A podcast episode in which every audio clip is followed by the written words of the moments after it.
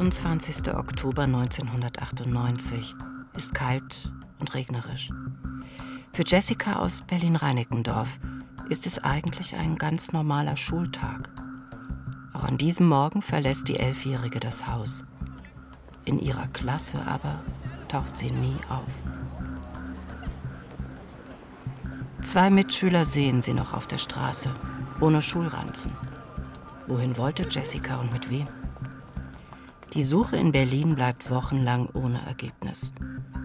Doch dann meldet sich plötzlich die Polizei aus einem ganz anderen Ort, zwei Autostunden entfernt.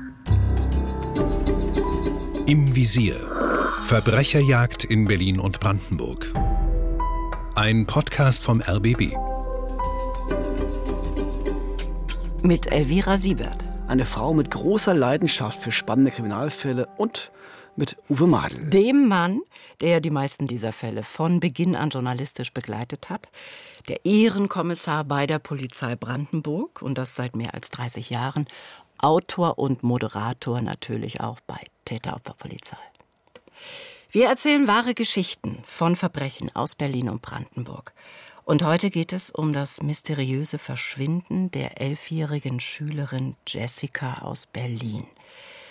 Ein Fall, der nach wie vor eine ganze Menge von Rätseln aufgibt.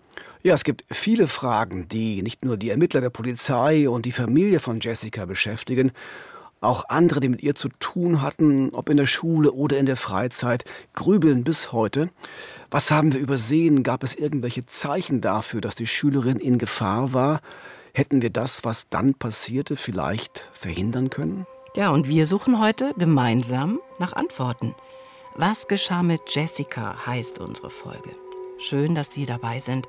Schön, dass Sie uns wieder zuhören.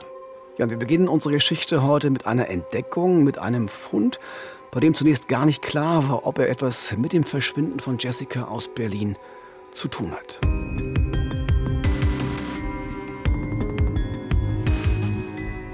Sonnabend, der 9. Januar 1999. Ein junger Mann geht mit seinem Hund spazieren.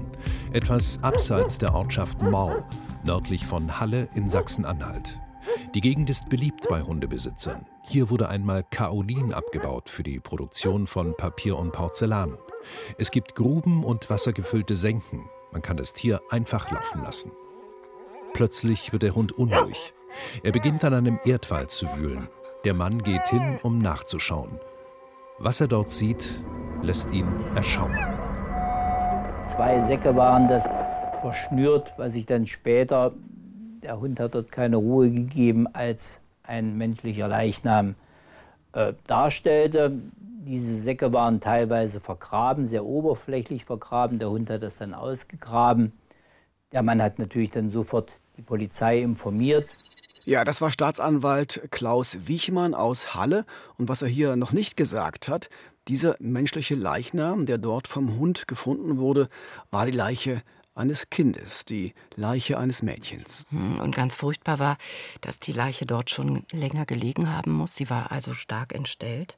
Offenbar hatten sogar Tiere schon an dem Körper gefressen. Deshalb kann das tote Kind zunächst auch nicht identifiziert werden. Aber die Ermittler dort in Sachsen-Anhalt, die haben eine Vermutung. Sie denken an einen Fall aus Halle. Die Stadt liegt ja unmittelbar in der Nähe und dort wird seit April 98 die 13 Jahre alte Mandy vermisst. Mandy ist zu diesem Zeitpunkt also mehr als acht Monate verschwunden. Ein schrecklicher Fall, so wie es aussieht. Denn Mandy hatte vielleicht Grund, von zu Hause wegzulaufen. Sie wurde vor ihrem Verschwinden von ihrem Schwager missbraucht. Ja, und dieser Schwager wurde später wegen dieser Missbrauchstat auch verurteilt, aber man konnte nicht nachweisen, dass er auch etwas mit dem Verschwinden von Mandy zu tun hatte an diesem Januartag 99, aber mit diesem Leichenfund an der Tongrube, da sah es so aus, als könnte es doch endlich Gewissheit über das Schicksal von Mandy geben. Endlich Gewissheit. Darauf wartet in diesem kalten Januar 1999 auch die Familie eines anderen vermissten Kindes, Jessica aus Berlin. Im Fall Jessica aber gab es anders als im Fall Mandy zu keiner Zeit einen dringenden Tatverdacht gegen Angehörige oder Bekannte des Mädchens. Und doch irgendeine Vorgeschichte muss es auch bei ihr gegeben haben. Aber welche? Niemand ahnte zunächst, dass dieser Fall die beteiligten Beamten dann Jahre, inzwischen sogar Jahrzehnte beschäftigen würde.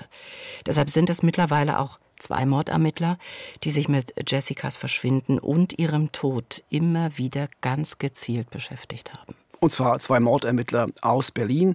Zunächst kümmerte sich Michael David um den Fall, sechs Jahre lang. Mittlerweile ist er in Pension. Und 2005 übernimmt dann Jan Merkel die Ermittlungen. Beide Polizisten werden uns in diesem Podcast noch begegnen und ich weiß, beide wünschen sich nichts sehnlicher, als dass dieser Fall endlich geklärt werden kann. Vielleicht gibt es ja heute jemanden, der zuhört und der doch etwas weiß, was hier weiterhelfen kann. Darum lass uns nochmal an den Ort zurückgehen, an dem alles begann, nach Berlin-Reinickendorf.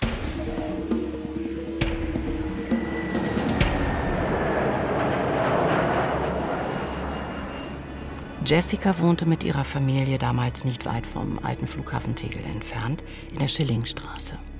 Sie ging in die fünfte Klasse der Mark-Twain-Schule.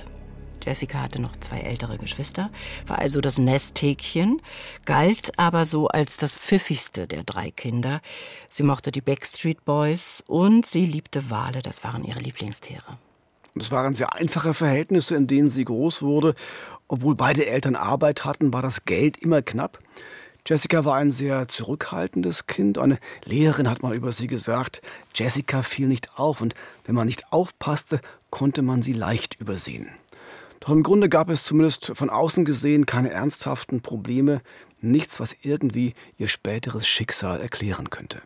Die Ermittler versuchen dann, wie immer in solchen Fällen, natürlich quasi Minute für Minute zu rekonstruieren, wie der Tag ablief, an dem Jessica verschwand.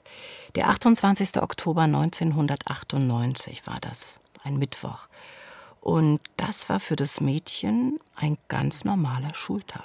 Naja, fast normal, würde ich sagen, denn Jessica hatte ihrer Mutter und der älteren Schwester erzählt, dass sie erst zur zweiten Stunde in die Schule muss. Deshalb waren ihre Eltern und der große Bruder schon aus dem Haus, als sie mit ihrer Schwester Jennifer die Wohnung verließ. Und zwar, das ist merkwürdig, ohne ihre Schultasche. Der Schwester erzählte sie, dass sie erst noch mal schnell zum Bäcker wollte und die Mappe dann später holen würde. Sie hätte ja noch Zeit, weil sie erst zur zweiten Stunde da sein muss. Das klingt für einen Außenstehenden durchaus plausibel und auch die Schwester ließ sich offenbar davon überzeugen und fragte da nicht weiter nach. Aber diese Geschichte mit dem Schulbeginn zur zweiten Stunde, die stimmte ja gar nicht. Genau, denn während Jessica in aller Ruhe mit ihrer Schwester die Wohnung verließ, weil sie ja erst zum Bäcker wollte, da saßen ihre Mitschüler aus der 5C längst im Klassenraum. Die erste Stunde war also keineswegs eine Freistunde, sondern ganz normaler Unterricht, anders als Jessica das erzählt hatte. Hm, aber wieso behauptet sie dann so etwas? Hat sie sich einfach nur geirrt? Oder war das eine Notlüge? Wollte sie vielleicht gar nicht zur Schule gehen, sondern hatte eine ganz andere Verabredung. Alle sagen, sie war keine Schulschwänzerin, sie war eigentlich immer pünktlich und vor allen Dingen zuverlässig. Genau, das sind die Fragen, die die Ermittler sich auch stellen und die Familie. Gab es jemanden, den sie an diesem Morgen treffen wollte? Hatte sie irgendeinen Plan, den niemand sonst kannte? Auf jeden Fall wird Jessica nach dem Verlassen der Wohnung noch zweimal gesehen das erste Mal kurz vor acht und zwar von einem Mitschüler. Interessant daran war, dass Jessica offenbar nicht auf dem Weg in Richtung Schule war, sondern in die entgegengesetzte Richtung. Ermittler Michael David hat mit dem jungen Zeugen damals gesprochen. Dieser Mitschüler berichtete damals, dass ihm Jessica entgegenkam. Er kennt sie als Mitschüler ja zweifelsfrei ganz genau. Sie wirkte irgendwie völlig traurig desorientiert. Sie hat ihn also nicht erkannt. Die hatte die Ärmel so in die Jacke gesteckt aufgrund der Witterung und ging an ihm vorbei. Für die Ermittler klingt das alles sehr glaubwürdig, denn die Kinder kannten sich gut und natürlich fragen sich alle, warum wirkte Jessica so traurig und desorientiert? Stand sie vielleicht unter Druck? Wurde sie erpresst? Gab es etwas, das sie niemandem anvertrauen wollte oder konnte? Hm, aber es gab da noch eine weitere Begegnung. Ein anderer Mitschüler sieht Jessica noch einmal, diesmal sitzt der Junge im Auto seines Vaters und sah von dort aus, wie Jessica den Eichborndamm entlang ging. Der Eichborndamm ist eine große Straße in Berlin-Reinickendorf.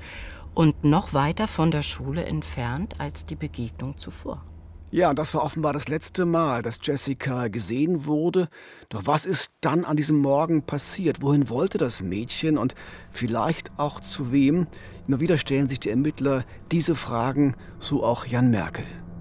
Ob sie dann dort ähm, im Bereich Eichborndamm oder Antonienstraße von einem wildfremden Mann irgendwie weggefischt wurde oder ob sie jemanden gezielt getroffen hat dort, Dafür haben wir keinerlei Hinweise, weder für die eine noch für die andere Theorie. Das ist schon heftig, ne? Dieses alles ist möglich, dieses nicht vorankommen, dieses Stochern im Nebel.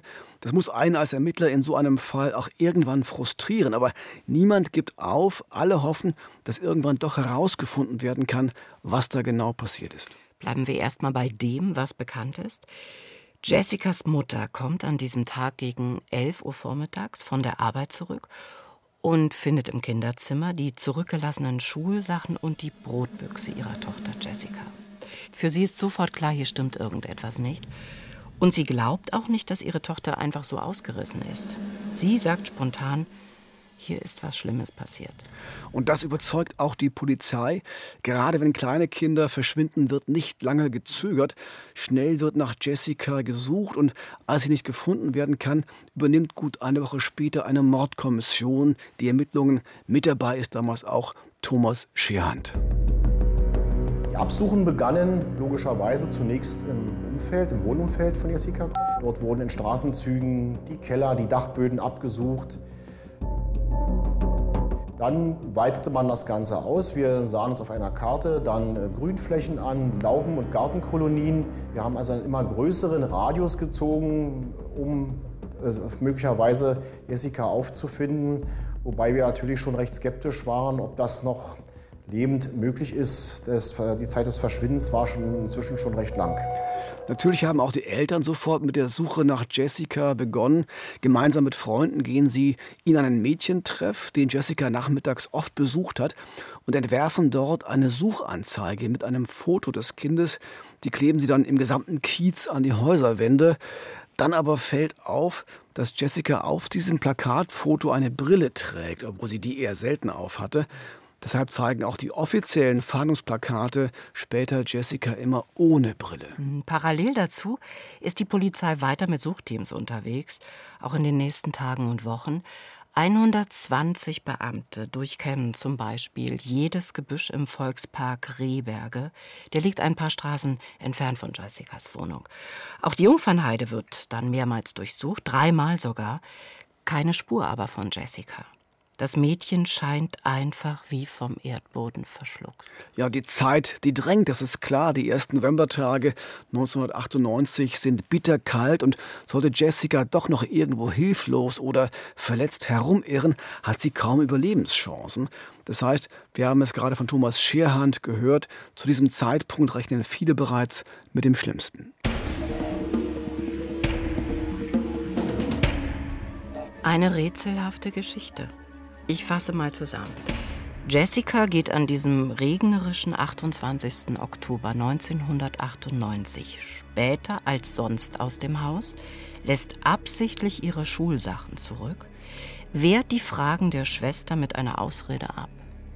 In der Nähe ihrer Wohnung wird sie dann noch zweimal gesehen und dann nicht mehr. Da liegt doch die Vermutung da, dass sie irgendwo dort in ein Auto gestiegen ist und weggefahren wurde. Oder sie ist zu irgendeiner Wohnung gegangen, wo sie jemanden kannte. Das war auch eine der Ermittlungsrichtungen am Anfang, dass irgendein Bekannter oder gar Verwandter der Familie etwas mit dem Mord zu tun haben könnte. Das wurde alles ganz genau gecheckt, aber es gibt bis heute nichts, was darauf hindeutet. Hm, dann also doch der berüchtigte große Unbekannte. Aber wenn es den gibt und Jessica sich vielleicht mit ihm verabredet hat, dann muss sie ihn ja irgendwie vorher kennengelernt haben. Egal wer diese Person war, so eine Entscheidung von zu Hause wegzugehen, die fällt ja nicht irgendwie spontan. Wenn sich ein elfjähriges Kind mit solchen Gedanken trägt, das sieht man ihm doch an.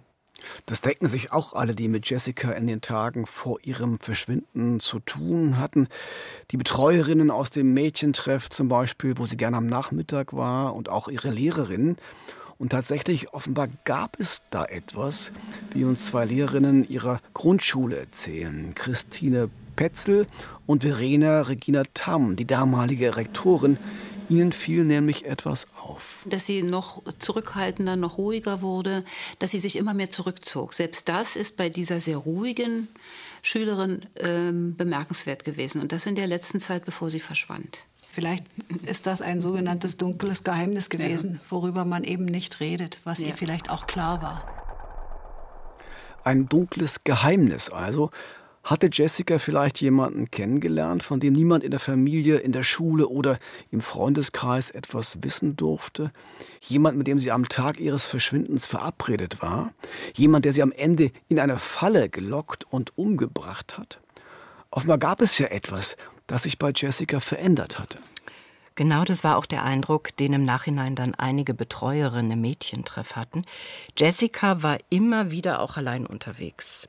Aber die Nachmittage hat sie häufig im Mädchentreff verbracht, ein Projekt vom Roten Kreuz, das sich praktischerweise im Erdgeschoss ihres Wohnhauses befand und wo sie sich offenbar sehr wohl fühlte. Ja, noch dort haben die Betreuerinnen wahrgenommen, dass Jessica sich irgendwie verändert hat, aber erst seit kurzem. Ungefähr eine Woche vor ihrem Verschwinden gab es in den Herbstferien eine gemeinsame Fahrt des Mädchentreffs nach Klado, wo auch Jessicas elfter Geburtstag gefeiert wurde. Und zumindest da schien eigentlich noch alles in Ordnung. So Iris Stöber, eine der Betreuerinnen. Wir haben ein ganz fröhliches Fest gefeiert mit Luftschlangen, mit ganz viel drumherum und Kerzen und so weiter. Und da hatte sie schon ganz viel Aufmerksamkeit. Und das, ja. war, das war für sie sicher was ganz Besonderes. Und ich kann mich erinnern, dass sie da auch sehr gestrahlt hat und noch eine mhm. Krone auf dem Kopf hatte. Und äh, dass wir da richtig schön gefeiert haben. Mhm. Und dann begann ja die Schule wieder. Und dann schien sich das aber ziemlich schnell zu ändern. Ja, denn eine Woche später, am Tag unmittelbar vor ihrem Verschwinden, war Jessica auch wieder im Mädchentreff. Da fand ein Trommelkurs statt. Und jetzt machte die eben noch strahlende und lachende Jessica einen ganz anderen Eindruck. Sie wirkte niedergeschlagen und abwesend, hat Elisabeth Weiz beobachtet, eine andere Betreuerin. Ich habe sie dreimal gefragt, was ist mit dir? Sie hat bei Trommel gespielt, auch ohne Kraft einfach so, wie sie war nicht da. Und wenn ich habe sie gefragt, dann sie hat gesagt, nein, ist, Elisabeth, ist alles in Ordnung. Ja, das ist so typisch für diesen Fall. Da fragen sich im Nachhinein natürlich alle, hätte ich diesem Gefühl, da ist irgendwas nicht in Ordnung, besser nachgehen müssen? Wäre Jessica vielleicht noch da, wenn wir ihr besser zugehört hätten, wenn wir herausgefunden hätten, was sie bedrückt? Das sind Gedanken, die viele quälen, die Jessica gekannt haben. Hm, gut, aber äh, man könnte es auch so sehen, dass man beim Blick zurück mehr in diese Situation hineindeutet, als da eigentlich war. Wenn Jessica tatsächlich so etwas wie ein dunkles Geheimnis hatte, dann wollte sie das offenbar auf keinen Fall aufdecken. Auch nicht, wenn da vielleicht noch sensibler nachgefragt worden wäre. Klar, wenn wir bei dieser Variante äh, bleiben, dann, dann ist sie vielleicht doch unter Druck gesetzt worden, dann ist sie vielleicht wirklich erpresst worden, so nach dem Motto, also wenn du etwas sagst oder verrätst, dann wird jemand sterben, den du sehr magst oder so ähnlich. Das kennen wir auch aus anderen Fällen, zum Beispiel wenn Entführungsopfer auf diese Weise in Angst versetzt werden, wie in unserer Podcast-Folge 47 Tage im Verlies. Also so könnte es gewesen sein, aber ob es wirklich so war, das kann bislang niemand bestätigen oder eben auch widerlegen.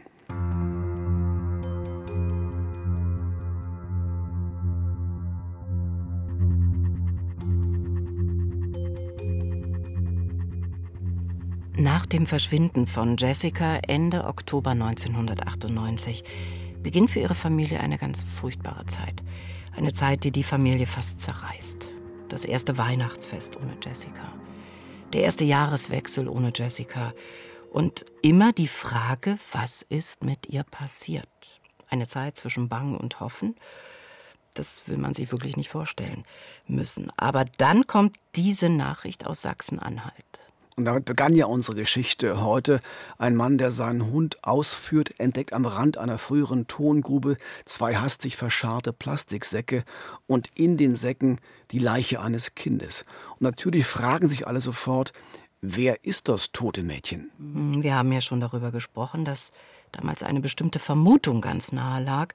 Aus Halle Neustadt, ganz in der Nähe, war Monate zuvor die 13-jährige Mandy verschwunden. Für kurze Zeit stand vor allem der Schwager des Mädchens unter Verdacht. Er hatte Mandy missbraucht, das war sicher. Hatte er sie aber womöglich auch getötet? Das war die zentrale Frage. Doch dann die Überraschung, noch am selben Abend stellte sich heraus, die Leiche an der Tongrube, das konnte nicht die tote Mandy sein. Man hatte sich von Mandys Zahnarzt den Zahnstatus geben lassen und der passte nicht. Das heißt, das Mädchen aus Halle blieb weiter verschwunden und das übrigens bis heute. Aber wer ist das tote Kind von der Tongrube?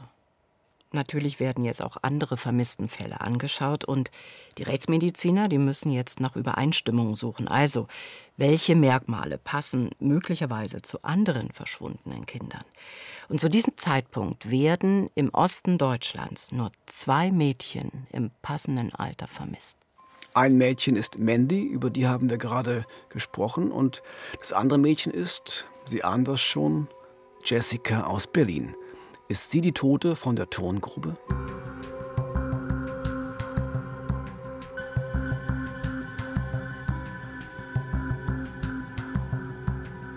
Dr. Steffen Heide ist Rechtsmediziner an der Universität in Halle. Er hat die schon stark zersetzte Kinderleiche untersucht und auch einen Weg gefunden, um herauszufinden, wer das tote Mädchen ist, nämlich über die Daktyloskopie, über den Vergleich der Fingerabdrücke. Das ist ein Verfahren, wo also die Hautleisten äh, an den Fingerbeeren, also an den Fingerkuppen, verglichen werden mit Fingerabdrücken.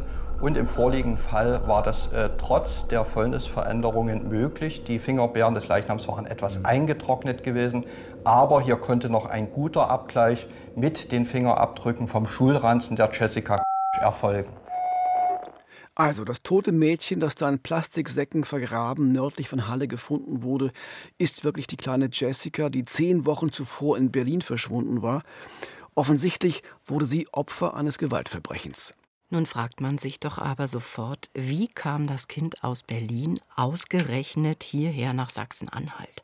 Zwischen Reinickendorf und der Tongrube liegen ungefähr 180 Kilometer. Welche Verbindung gibt es da zwischen diesen Orten? Ja, das ist das große Fragezeichen.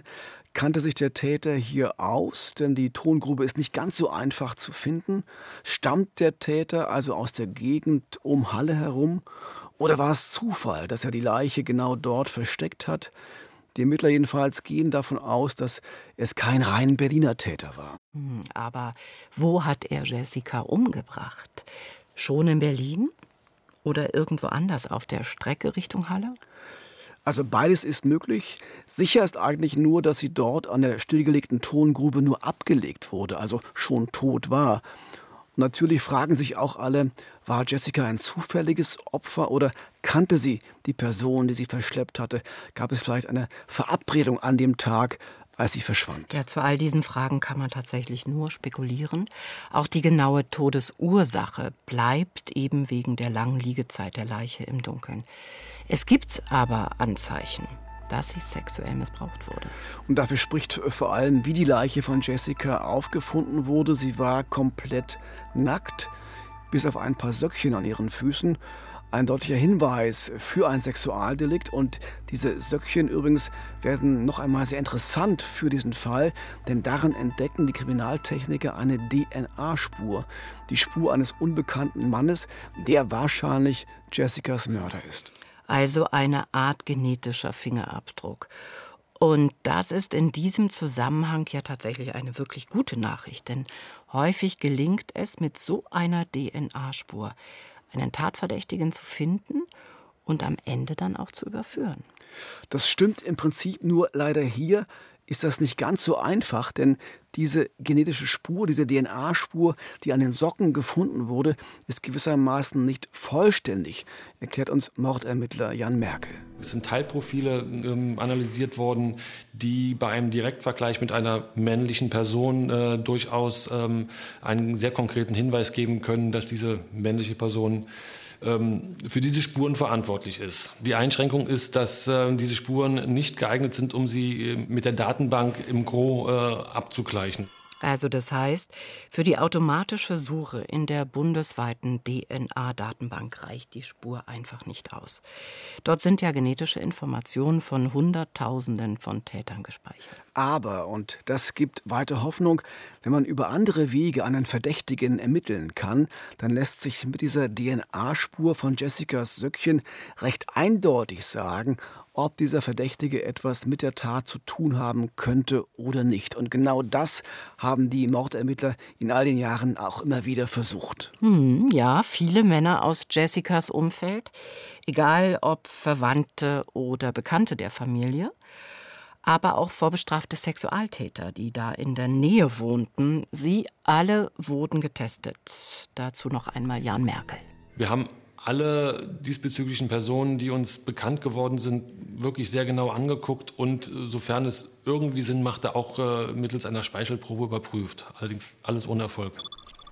Aber immerhin, es gibt diese DNA-Spur und wann immer sich ein neuer Verdacht ergibt, kann man damit arbeiten. Und wer weiß, wie sich die Kriminaltechnik weiterentwickelt, vielleicht kann ja auch diese Spur bald noch besser aufbereitet werden, noch besser ausgelesen werden, sodass man noch mehr Informationen daraus gewinnen kann. Also wer immer Jessica umgebracht hat, kann sich auf gar keinen Fall sicher fühlen. Mhm, ich glaube, das ist letztendlich auch das, was die Mordermittler in Berlin einfach weiter motiviert. Da füllen die Akten zum Mord an Jessica mittlerweile ja mehrere Regale, aber alle Ermittler wissen, dieser Fall kann noch geklärt werden, auch wenn der Mord fast 25 Jahre zurückliegt. Und es gibt ja sogar noch mehr Ermittlungsansätze. Jessicas Leichnam wurde ja ohne Kleidung gefunden. Das heißt, ihre doch recht auffällige Jacke und ihre gestreifte Hose sind bis heute verschwunden. Wer sich unseren Videocast auf YouTube anschaut, der kann das jetzt auch ganz genau sehen. Ebenso den Schlüssel von Jessica mit einem Anhänger der einst erfolgreichen Eishockeymannschaft Berlin Capitals aus Charlottenburg. Sollten diese Sachen irgendwo gesehen worden sein oder wieder auftauchen, dann könnten auch sie zum Täter führen. Vielleicht bewahrt er sie hier auch auf als eine Art Trophäe. Ja, für mich ist es schwer vorstellbar, dass niemand etwas von der Tat und von den Vorbereitungen dazu mitbekommen haben will. Da ergeben sich ganz viele Fragen. Hat niemand gesehen, wie Jessica bei einem Mann ins Auto stieg, an einer belebten Straße in Berlin?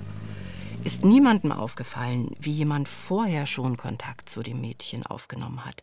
Hat niemand Andeutungen gehört, die der Täter vielleicht mal gemacht hat, vor der Tat oder danach? Also ich bin mir sicher, äh, es gibt Menschen, die etwas über diese Tat wissen, denen sich der Täter vielleicht anvertraut hat oder die zumindest etwas ahnen. Oder Menschen, die ahnen, mit wem sich Jessica damals Ende Oktober 98 treffen wollte. Sollte heute jemand diesen Podcast hören oder auf YouTube sehen und helfen können, dann rufen Sie bitte die erste Mordkommission in Berlin an unter Vorwahl 030 dann die 46, 64, 911, dreimal die 1 oder auch jede andere Polizeidienststelle. Jessica wäre heute eine junge Frau und Mitte 30. Vielleicht hätte sie selbst Kinder. Dass sie nie die Chance dafür hatte. Das ist eine bittere Vorstellung, finde ich. Es geht mir ganz genauso, Elli. Äh, da wurde ein Leben auf furchtbare Weise beendet, das eigentlich noch gar nicht so richtig begonnen hatte. Ich hoffe und ich wünsche mir, dass auch dieses Verbrechen geklärt werden kann und ich wünsche der Familie von Jessica, dass sie endlich abschließen kann, dass sie endlich weiß, wer für den Tod von Jessica verantwortlich ist.